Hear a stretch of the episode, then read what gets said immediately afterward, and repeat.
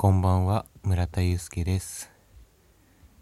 今回は深夜の雑談会です。猫って頭いいよね？ってことについてお話ししていきます。よろしくお願いいたします。以前の回でも話したんですけれども僕はなかなか寝つけないですよね。今日も布団に入ったのが12時なんですけれども今時計を見るともう2時近く。いやもう寝れなくて辛い辛いって感じなのでまあもうどうせならラジオトークで話そうかなって思って撮ってます。で猫って頭いいなって思った理由なんですけれどもなんかその目的に応じて甘える相手が決まってるんだなってのを先ほど強く感じました。僕の家には今ワンちゃんが1匹と猫が1匹暮らしてるんですね。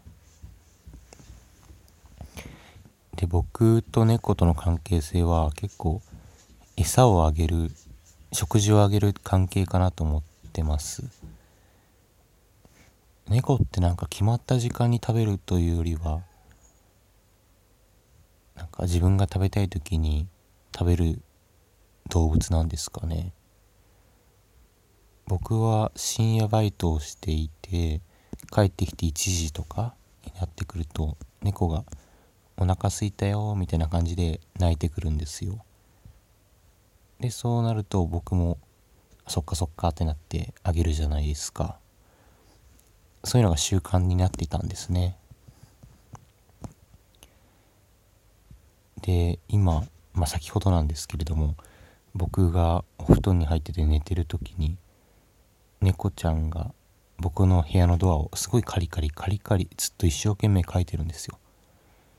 まあ部屋に入れてほしいのかなって思ってちょっとほっといてたんですけどでもそれでもずっとカリカリカリカリしてて。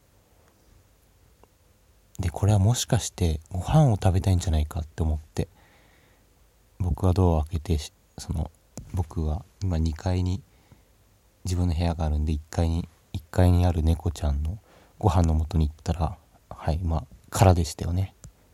でその後猫ちゃん猛ダッシュで降りてきて。で僕がそのご飯をあげたらもうむしゃむしゃむしゃむしゃ食べてましたね。はい。僕はもうどうやらご飯担当なようです。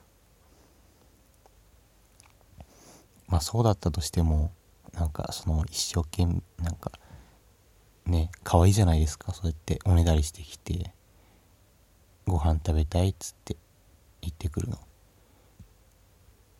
でねそしてその食べ終わった後に次は弟の部屋をカリカリしてるんですよ。僕の家では一番猫と仲いいのが弟で彼が拾ってきたんですね。だから多分彼と一緒に寝たいんでしょうね。ずっとカリカリカリカリしてました、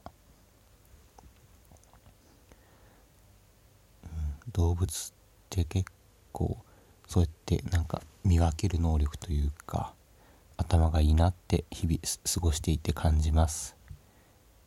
そんなほっこりした出来事でした。さて僕は今日は何時に寝れるんでしょうかね。あと1時間ぐらいはなんか寝れなそうな気がします。うん本当にね。まあなんとかします。お聴きいただきありがとうございました。おやすみなさい。